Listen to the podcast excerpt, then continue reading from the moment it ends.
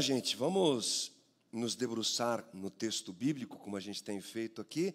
Adivinha que livro que nós vamos estudar hoje? Aê, vocês estão aprendendo, não é? Lucas escreveu para quem, gente? Yes, aleluia! Até o final do ano a gente decora tudo. Vamos lá. Bom, eu vou entrar hoje no capítulo 16, dando sequência a esse papo que nós temos tido aqui, mas eu sempre trago a você um pouco de é, um remake, né? uma olhada ali para trás, de onde a gente vem, para que a gente entenda muito bem o que está acontecendo. Esse é um tipo de exercício muito, muito importante. Obrigado, Vivi. Muito importante. Então, vamos nos lembrar que nós temos um cenário bem interessante a partir do 14. Aliás, semana passada, quando nós falamos da parábola dos dois filhos perdidos, né? A gente já deu essa introdução aqui, mas eu preciso te lembrar também porque a sequência exige isso, ao meu ver.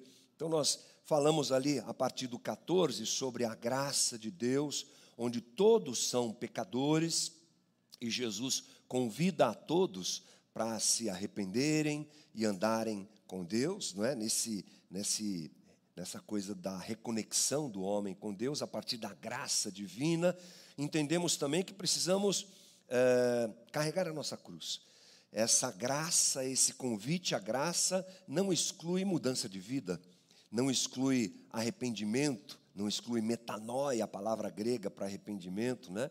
E isso é fundamental. E também que Jesus, o puro, aquele que é plenamente santo, Deus que sai da eternidade, entra no nosso tempo e no nosso espaço na forma de homem, vem resgatar aquele que é pecador. E aí nós temos uma sequência de parábolas, tipo a parábola da ovelha perdida, a parábola da moeda perdida, a parábola dos dois irmãos perdidos, e a gente desemboca nessa parábola que é bem interessante.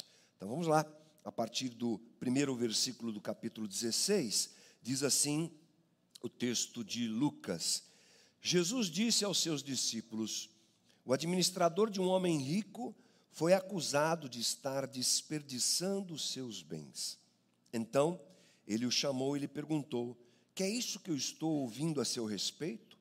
Preste contas da sua administração, porque você não pode continuar sendo administrador. O administrador disse a si mesmo: Meu senhor está me despedindo, o que farei? Para cavar não tenho força e tenho vergonha de mendigar. Já sei o que eu vou fazer para que, quando perder o meu emprego aqui, as pessoas me recebam em suas casas. Então chamou cada um dos devedores do seu senhor, perguntou ao primeiro: Quando você, quanto você deve ao meu senhor? Cem potes de azeite. Respondeu ele. O administrador lhe disse: Tome a sua conta, sente-se depressa e escreva cinquenta. A seguir, ele perguntou ao segundo: E você, quanto deve? Cem tonéis de trigo, respondeu ele. Ele lhe disse: Tome a sua conta e escreva oitenta. O Senhor elogiou o administrador desonesto, porque agiu astutamente, pois os filhos deste mundo são mais astutos no trato uns com os outros do que os filhos da luz. Gente, essa é a parábola considerada pelos estudiosos a mais difícil das parábolas. Então, se eu já falo algumas bobagens pensando nas parábolas que estão todas certinhas, imagina hoje o risco que a gente corre, né, gente? Parábola difícil. É realmente ela é meio estranha, meio complicada de entender, e a gente está aqui hoje para tentar, uh, junto com você, trazer uma luz a essa conversa. Bem, nós temos aqui três é, dois personagens principais: um senhor e um empregado, um administrador dos bens daquele senhor. Aquele senhor fazia negócios com outras pessoas através desse administrador. E esse administrador era um daquele, ele devia ter um DNAzinho brasileiro, assim. Ele gostava de tirar um troco nessas eh, transações que ele fazia em nome do seu senhor. Então ele colocava um agiozinho aqui, um agiozinho ali, aquela coisa toda. E ele foi levando a vida fazendo isso até um certo ponto que alguém fez uma denúncia contra ele. E aí foi levantada uma CPI para saber o que é estava acontecendo com esse administrador. E o Senhor chamou ele e falou: Rapaz, eu estou sabendo, chegou aqui as informações, eu tenho provas de que você é, fez um monte de falcatruas aí, eu estou de olho em você.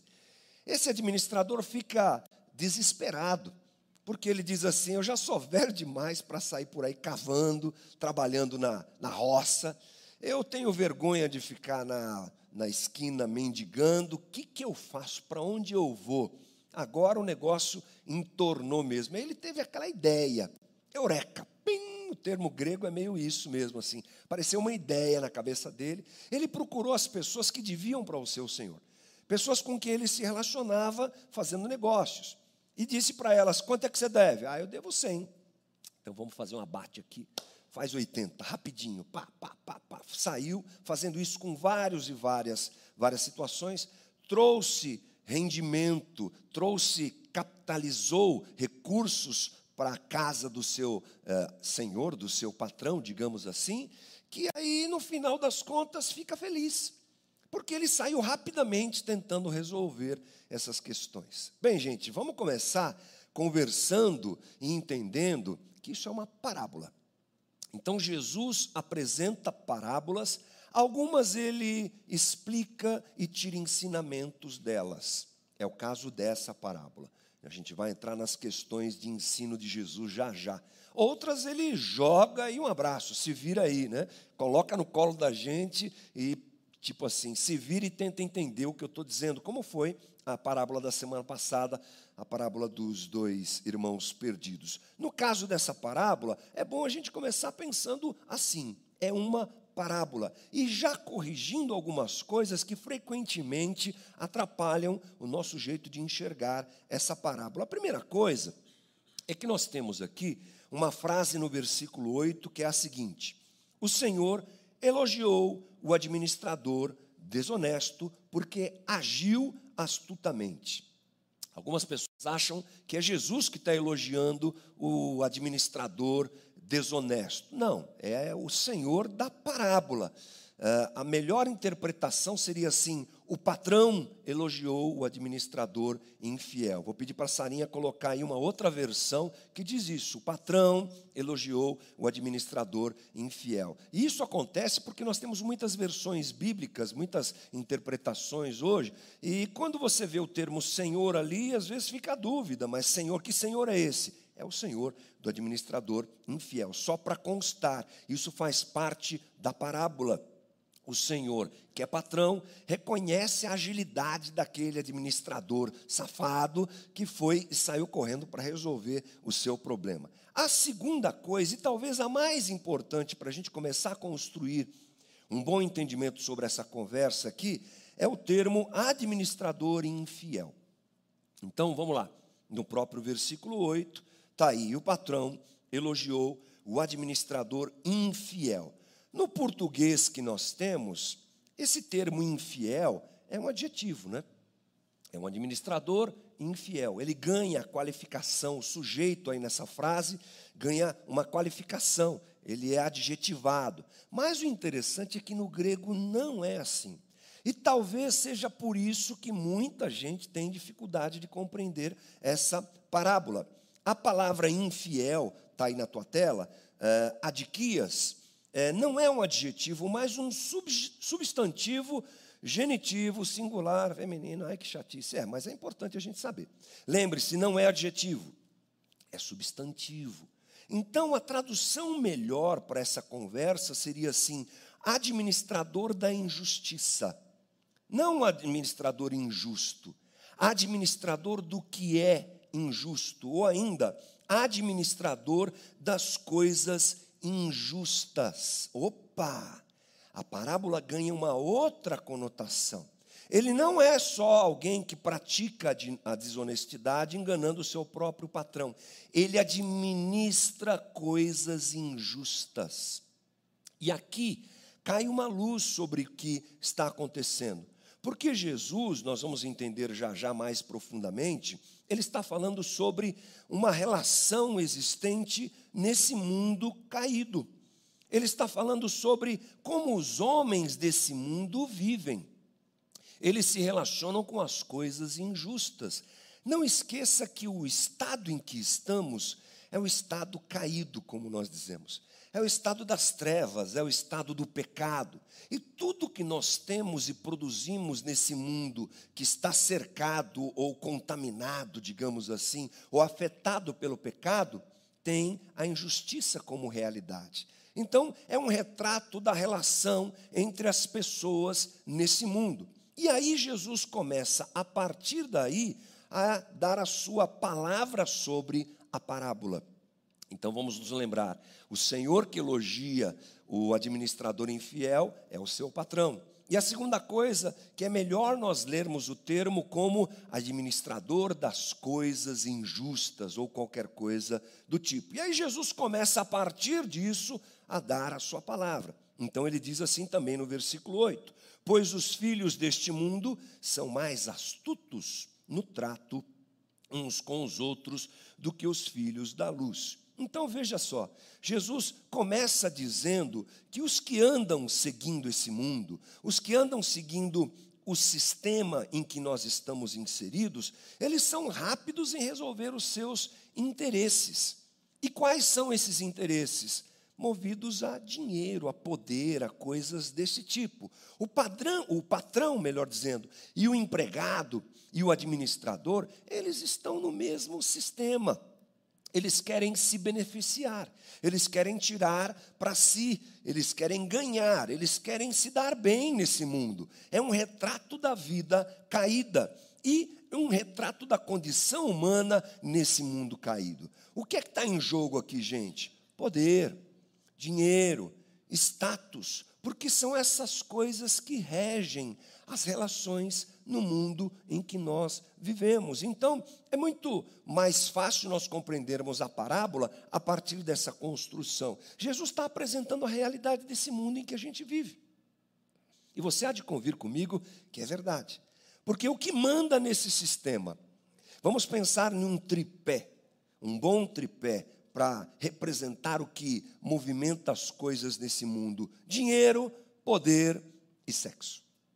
Esse é um bom tripé que representa bem as relações de interesse que existem nesse mundo. As grandes corporações se movimentando, o movimento político acontecendo, o movimento religioso, está tudo meio que interligado dentro desse sistema. E é interessante porque Jesus, ele gasta tempo falando muito sobre o poder do dinheiro.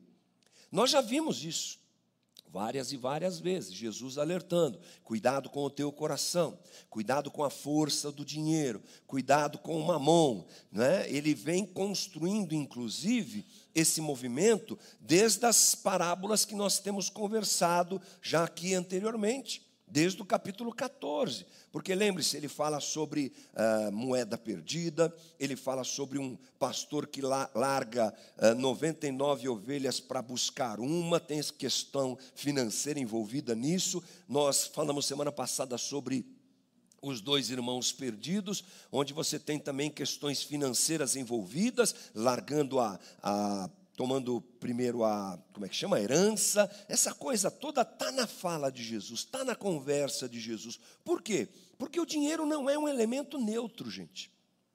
Nesse mundo caído, o dinheiro tem poder. É bastante significativo, por exemplo, a gente se lembrar que Pedro e tenha chamado, Pedro e Paulo tenham chamado o dinheiro de sorte da ganância. Porque o dinheiro tem um poder. E nesse tripé, dinheiro, poder e sexo, o dinheiro é aquele que gera poder e gera sexo. Ok? Está resolvido a questão. O, o dinheiro tem um poder em si. Então Jesus gasta tempo, ele investe tempo e ele traz essa situação como algo para nós tomarmos muito cuidado. E esse ensino de hoje é relevante, porque todos nós temos a ver com isso. Porque também estamos nesse mundo caído.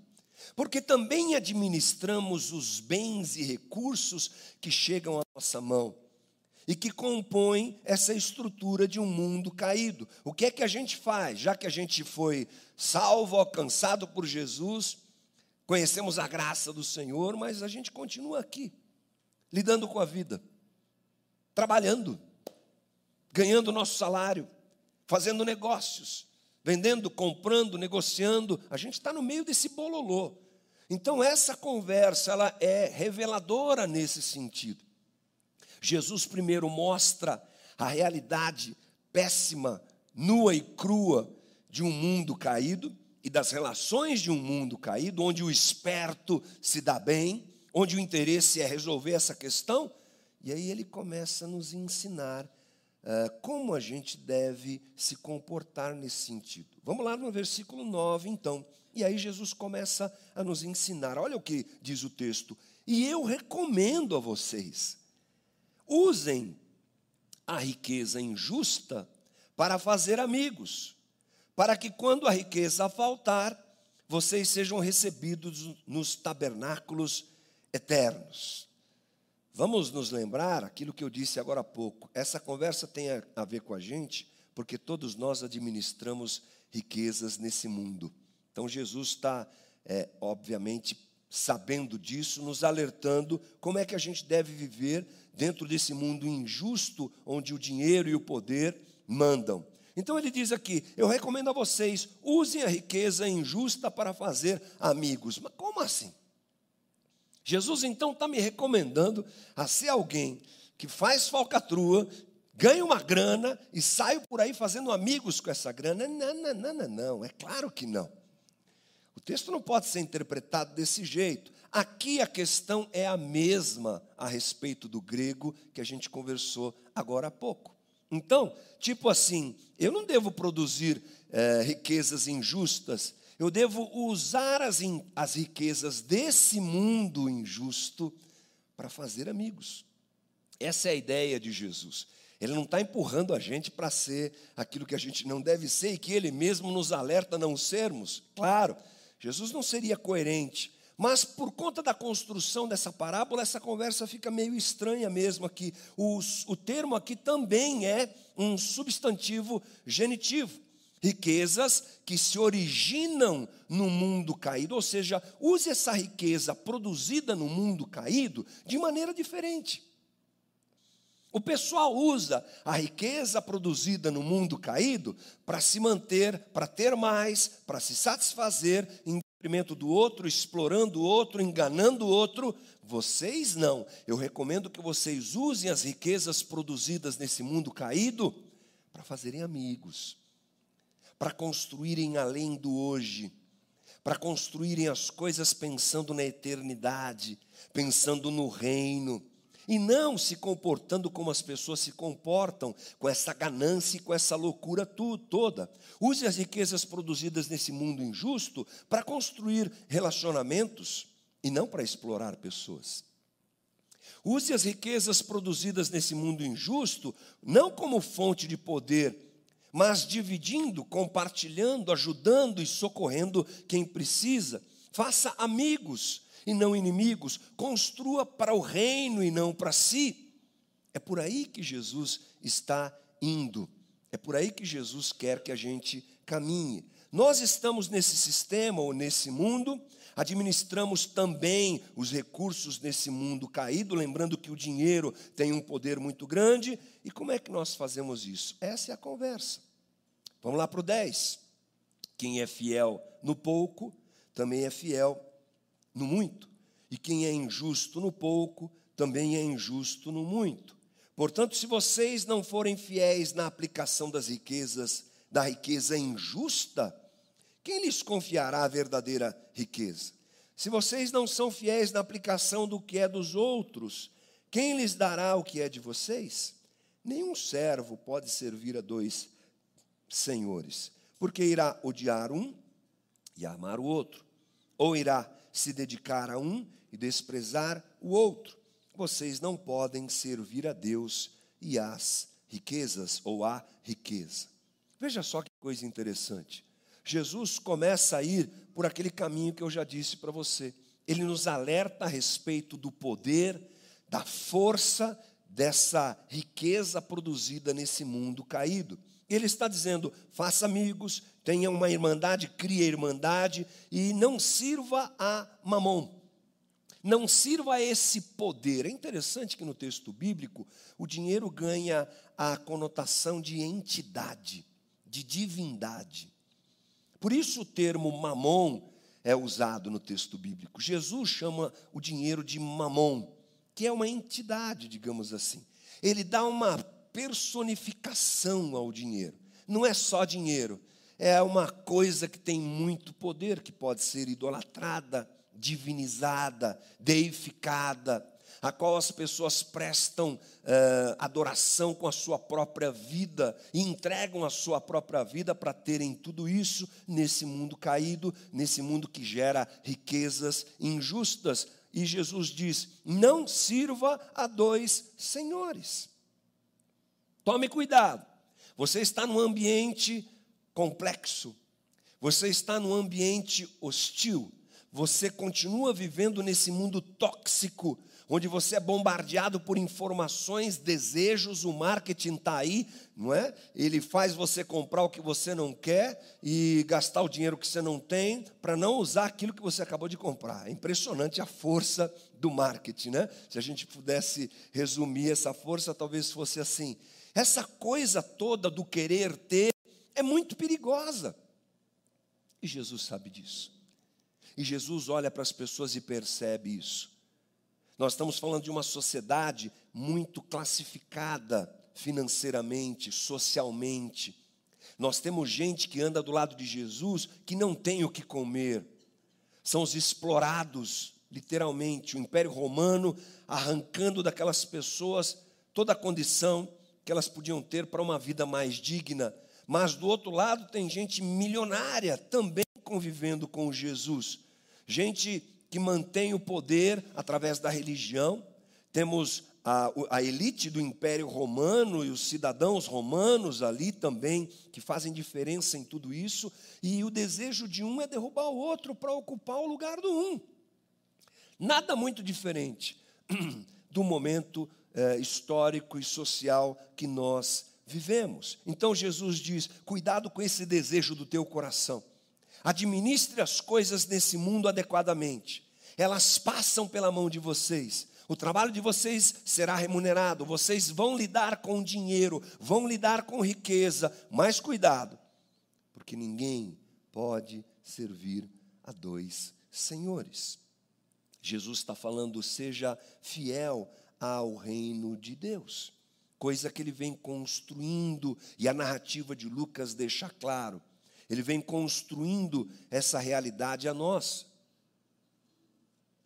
Sejam discípulos fiéis. E aí ele diz: se você for infiel na utilização do pouco dinheiro que você recebe nesse mundo caído, se você for dominado pela ganância, se você for alguém insensível aos pobres, se você for desleal aos valores do reino, eu complemento com uma frase contextualizada, tipo assim: lascou-se, né, irmão?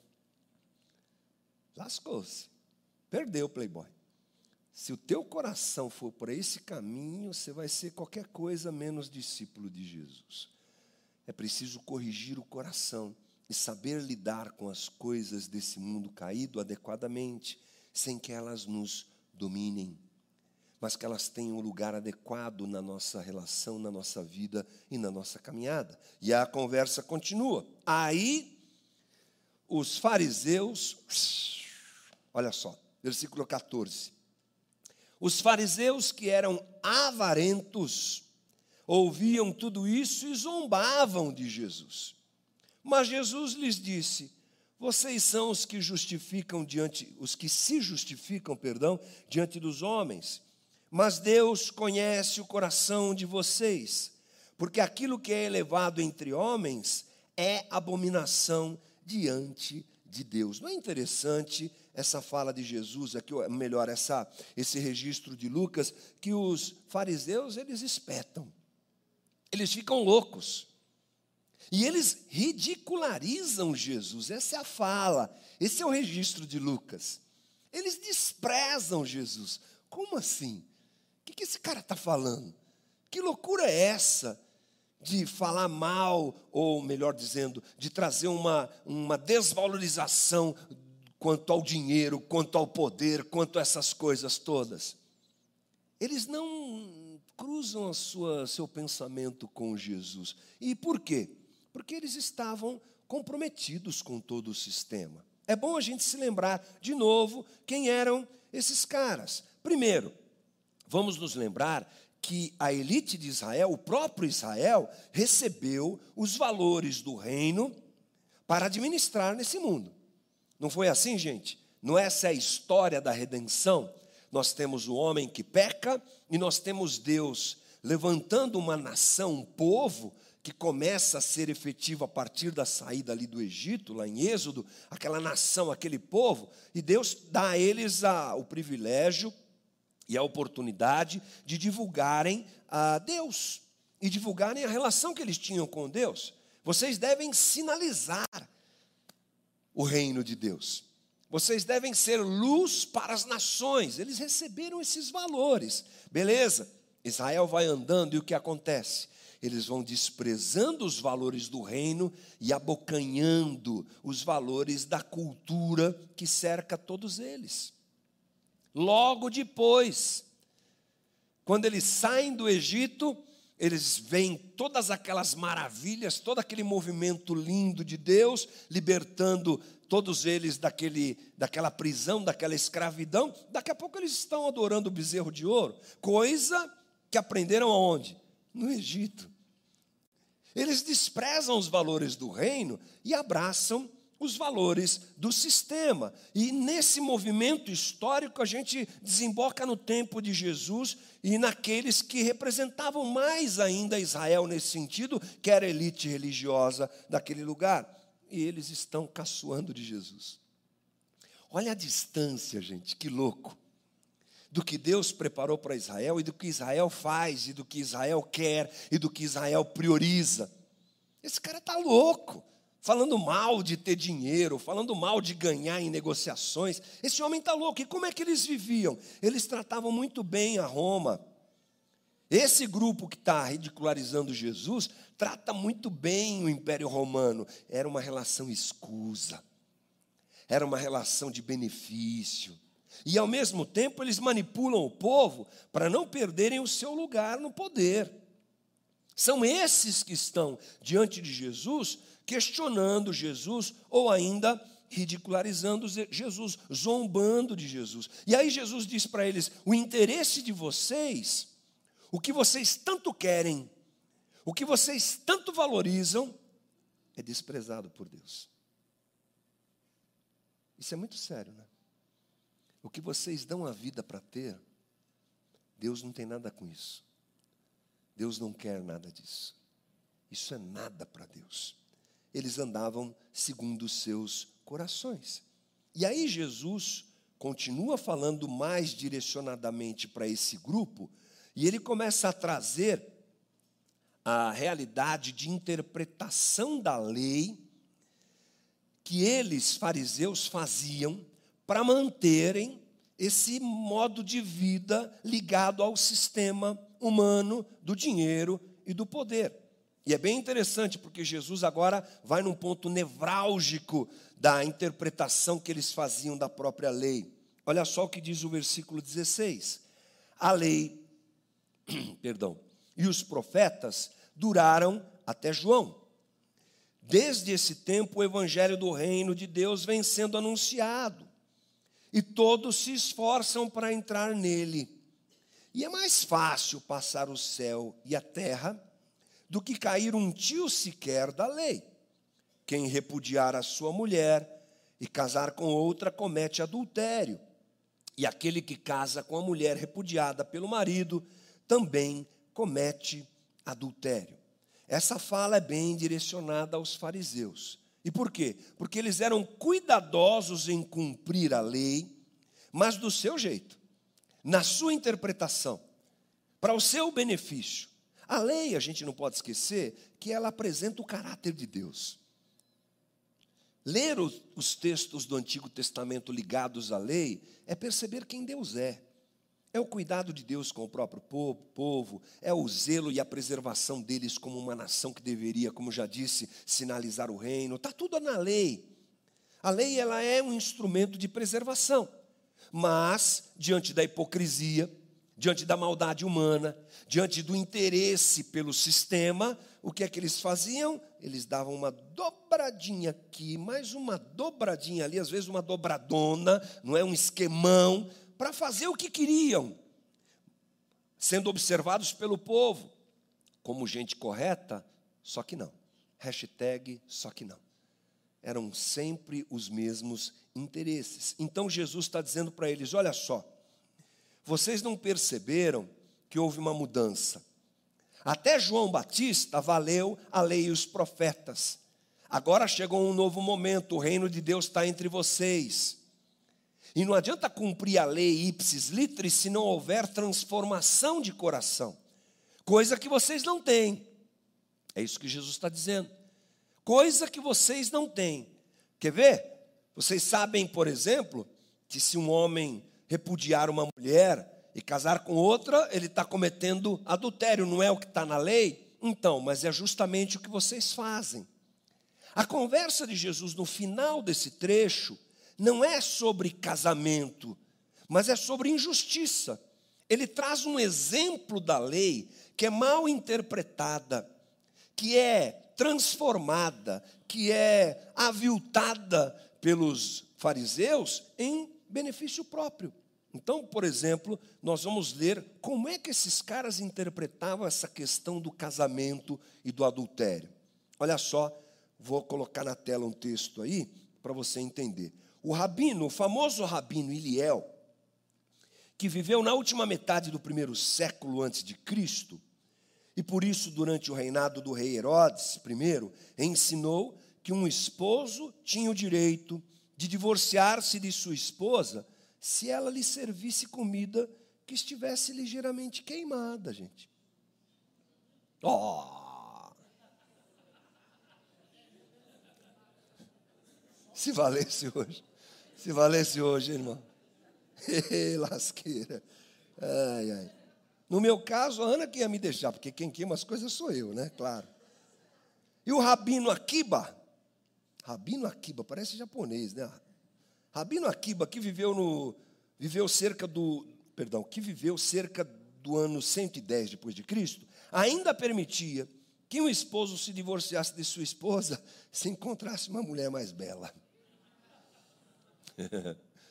Você está entendendo? Esses caras interpretavam a lei. Esses caras pegavam a lei e torciam a lei para o seu favor. E achavam um jeito, por quê? Porque o coração já foi, irmão. O coração está enfiado nesse mundo de poder, de grana. O coração está se importando com o que os homens se importam. Então Jesus diz: é então, lá no texto está dizendo que o homem que repudia a mulher e casa com outra é está cometendo adultério, mas não é o que vocês fazem, porque vocês interpretam a lei de qualquer jeito. É isso que Jesus está trazendo. A justiça dos mestres intérpretes era injusta para com a mulher, por exemplo.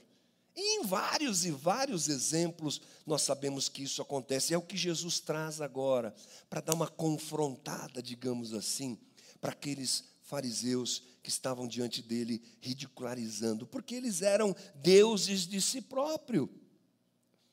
E eles queriam que tudo os beneficiasse então eles torciam a lei e faziam o que queriam. Por isso que para aqueles homens essa conversa ficou estranha. Porque o coração deles estava enfiado nesse sistema. Porque não eram homens que tinham temor a Deus. Faziam isso com as mulheres, faziam isso com tudo, faziam isso com dinheiro e se beneficiavam. Eles não entenderam, gente, que esse é o mundo caído onde nós estamos e convivemos com ele, mas nós não somos daqui. E a gente tem que usar tudo que chega ao nosso, às nossas mãos, estando aqui, primeiro sabendo que a injustiça está entre nós, sabendo que é o caos, Sabendo que aqui, se você for alguém corajoso que todo dia confere as notícias, uma pontinha de depressão vai tomar teu coração, porque, meu, é cada dia uma pior que a outra. É a mulher que deu veneno para os enteados essa semana, que eu li lá. Falei, pelo amor de Deus, como é que é isso? É, a mulher deu veneno para os enteados. E é só a pontinha do iceberg. Você olha para a religião, é corrupção. Você olha para a política, é corrupção.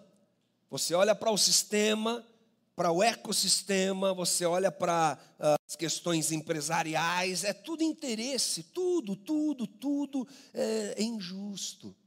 E essas coisas se movimentam ao nosso redor e passam pelas nossas mãos também. O que é que eu faço com isso? Se eu for fariseu, acumulo, acumulo, acumulo, quero mais. Que se lasque o outro, eu, eu quero priorizar minha vida. Se eu sou do reino, opa, vou construir amizade. Vou usar esse recurso que Deus me deu, esse recurso que chegou na minha mão nesse mundo caído, para colaborar com o próprio reino. Vou dividir, vou ajudar, vou socorrer, vou construir aquilo que não é daqui. Veja só que Jesus não joga a gente para um abismo da negação quanto ao material. É bom a gente dar essa pitadinha. Não há uma convocação para a gente fazer voto de pobreza aqui. Ok? Se for o teu caso, fique à vontade. E se você vai perguntar para mim assim, e aí, pastor, faço ou não faço? Fique à vontade, uma decisão sua. Eu conheço gente sincera de coração, que teve essa, essa decisão na sua vida e caminha muito bem, ok. É uma opção pessoal. Mas não é o caso. Jesus não está dizendo isso. Jesus está dizendo: tome cuidado. Porque o que chega à tua mão não pode dominar o teu coração. Porque tudo nesse mundo é injusto. Cuidado como você administra seus negócios. Cuidado com as suas prioridades. Cuidado com o que você faz, com o que chega nas tuas mãos. O que é que você está construindo com isso? Onde você está colocando o teu coração? Se o teu coração está nisso, então isso virou o teu Senhor. E não dá para a gente servir a dois senhores. Não dá para ir no templo fazer sacrifício e dizer que ama o Deus de Israel. É o caso dos fariseus que observavam Jesus e serem, terem o seu coração dominado pelas riquezas e pelo poder. Se é o nosso caso hoje, não dá para a gente ficar levantando a mão, dizendo que ama Jesus, aleluia, que coisa linda. Mas aí eu pego o recurso que chega nas minhas mãos e eu, de alguma maneira, o idolatro. Eu sei que essa imagem é meio esquisita, né? Da ideia de alguém que fica se agachando diante de uma notinha de 100 reais, assim, alguma coisa do tipo, mas não é só isso que é idolatria é o quanto isso é importante para mim. O que eu faço com isso? Como eu conduzo essa, a minha vida nessa realidade caída? Então, eh, podemos dizer que na sequência da conversa de Lucas, ele está dizendo assim: meu caro amigo Teófilo, o mundo é decaído. Não esqueça, Teófilo, é perdido, é torto, é atrapalhado. Todo mundo, todos nós estamos enfiados nessa injustiça, e de alguma maneira todos nós também somos administradores das coisas produzidas nesse mundo injusto. Elas passam pela nossa mão, Teófilo. Tome cuidado, não vai esquecer isso. Isso não é desculpa, no entanto, para a gente fazer o que todo mundo faz. Tem um jeito diferente de viver, Teófilo. Tem um jeito em que a gente prioriza outras coisas. O jeito de Jesus não é o jeito do sistema. Então acerta a tua vida, ajusta a tua vida, Teófilo, e segue assim, pensando assim. Quem tem lei vai sempre oferecer uma justificativa. É o caso dos fariseus. Quem tem a lei como princípio, quem é da moralidade, vai sempre ajustar as coisas e o seu discurso encontrando uma justificativa. Mas quem é do reino, procura viver a justiça, do reino. Irmão, que esses sejamos nós. Amém? Que esses sejamos nós, que não andamos na moralidade da aparência, mas andamos na profundidade dos valores do reino e da justiça do reino. Portanto, o convite de Jesus aqui é para nós vivermos da forma mais justa possível no que depender de nós, vivendo os valores do reino de Deus nesse mundo caído. Que Deus nos ajude e nos dê graça em nome de Jesus. Amém, irmão. Eu quero te convidar a ficar de pé comigo para nós orarmos.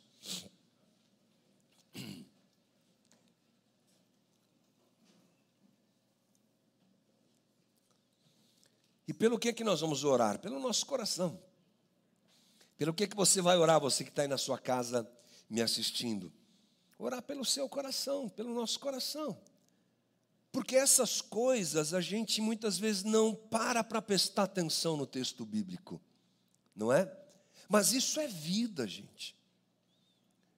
Você vai dizer assim: puxa, eu vim aqui hoje querendo receber uma palavra de vitória. Recebeu, irmão. Viva assim, é uma vitória para a tua vida. Vivamos assim porque é o jeito que Jesus quer que a gente viva, que nós vivamos, e essa é uma grande vitória. Agora o desafio é nosso, não é? De sairmos do jeito acostumado que vivemos, de sairmos de ligações e situações que comprometem a nossa vida e adotarmos os valores do reino como uma realidade para todos nós. Que Deus te ajude, meu irmão. Que Deus me ajude. Quer ver? Vira para o teu irmão e diga que Deus te ajude.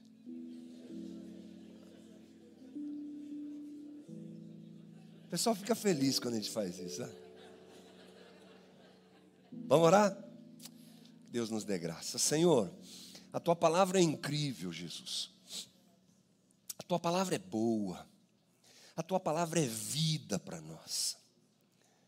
Jesus, durante tanto tempo dentro da religião, muitos de nós entendemos o contrário disso durante tanto tempo cegos pela religião, nós achamos que era bom ter, que era bom dar a vida e buscar tudo por ter. Aliás, nós te pressionávamos, Senhor, e fizemos isso tantas vezes, dizendo: Jesus, o Senhor tem que me dar, eu tenho que ter. E nós nos esquecemos que ao fazer isso estávamos levantando como divindade o dinheiro e essas coisas todas. Então tem misericórdia da gente, Jesus. Perdoa-nos. Quando nós levantamos a nossa profissão e o nosso ganha-pão como Deus na nossa vida e esquecemos que tudo vem das tuas mãos. Perdão, Jesus, quando nós fizemos orações erradas, quando nós fizemos votos e te pressionamos Perdão, Jesus, quando nós esquecemos o pobre e nos colocamos em primeiro lugar, nos ajoelhamos diante do dinheiro fazendo isso. Nos perdoa, Jesus, quando nós fomos espertos além do que deveríamos ser, e o nosso coração foi corrupto e abraçou as práticas e as e a forma de ser dessa sociedade caída, que pouco tem a ver contigo nesse mundo caído. Homens que matam pelo dinheiro, Jesus. Homens que exploram uns aos outros pelo dinheiro. Uma sociedade desequilibrada, desajustada. Gente ficando louca por causa disso. E a gente quer ir para o mesmo caminho, Jesus. Cuida do nosso coração. Obrigado porque o Senhor tem sido bom. Obrigado porque a nossa comunidade é uma comunidade de gente suprida. O Senhor tem sido bom. Temos bons carros aqui no estacionamento, Senhor. Gente que se veste bem, que vem para cá, Senhor. E a gente sabe que tudo isso é fruto da tua graça e misericórdia. Nosso pedido é: mantenha o nosso coração no reino, Jesus. Mantenha o nosso coração no reino, Jesus. Não deixa a corrupção desses dias nos afetar, Senhor. Não deixa o nosso coração se dobrar e se ajoelhar diante daquilo que é tão efêmero, tão passageiro. E como o Senhor Jesus disse àqueles fariseus, o que os homens valorizam, o que os homens jogam à altura, é desprezível para o Senhor. A gente não quer se ajoelhar diante daquilo que é desprezível para o Senhor. A gente quer que o nosso coração seja guardado, Jesus. Não deixa nada disso impedir a gente de caminhar da forma como o Senhor deseja nesses dias. Ajusta o nosso coração. Mais uma vez, obrigado pela palavra que é vida. Ela vai nos mostrando como o Senhor quer que a gente vive, viva. E eu sei que esse é o melhor jeito, que há uma alegria nisso, Senhor. Há uma alegria no dividir, há uma alegria no cooperar, há uma alegria no abraçar os valores do reino, coisa que a gente não consegue muitas vezes nem dizer, mas é a alegria do Senhor operando na vida da gente. Transforma o nosso coração, que haja um desapego naquilo que nós temos apegado demais e ajusta a nossa caminhada. Obrigado pelos meus irmãos que estão aqui. Obrigado por aqueles que assistem a gente pela internet. Obrigado pela voluntariedade dos nossos irmãos que nos ajudam a fazer essa reunião acontecer, Senhor. E guarda o nosso coração. Obrigado pela semana, obrigado por essa que está entrando agora também. Que seja uma boa semana para todos nós. Que a tua mão nos acompanhe nos negócios, nas atividades, no dia a dia. E que essa conversa ocupe espaço dentro de nós e que a gente não interprete os valores do reino de maneira equivocada. Dá-nos um bom domingo, dá-nos um bom tempo. Obrigado, Senhor. É a nossa oração em nome de Jesus. Amém, gente. Deus nos abençoe. Bom domingo.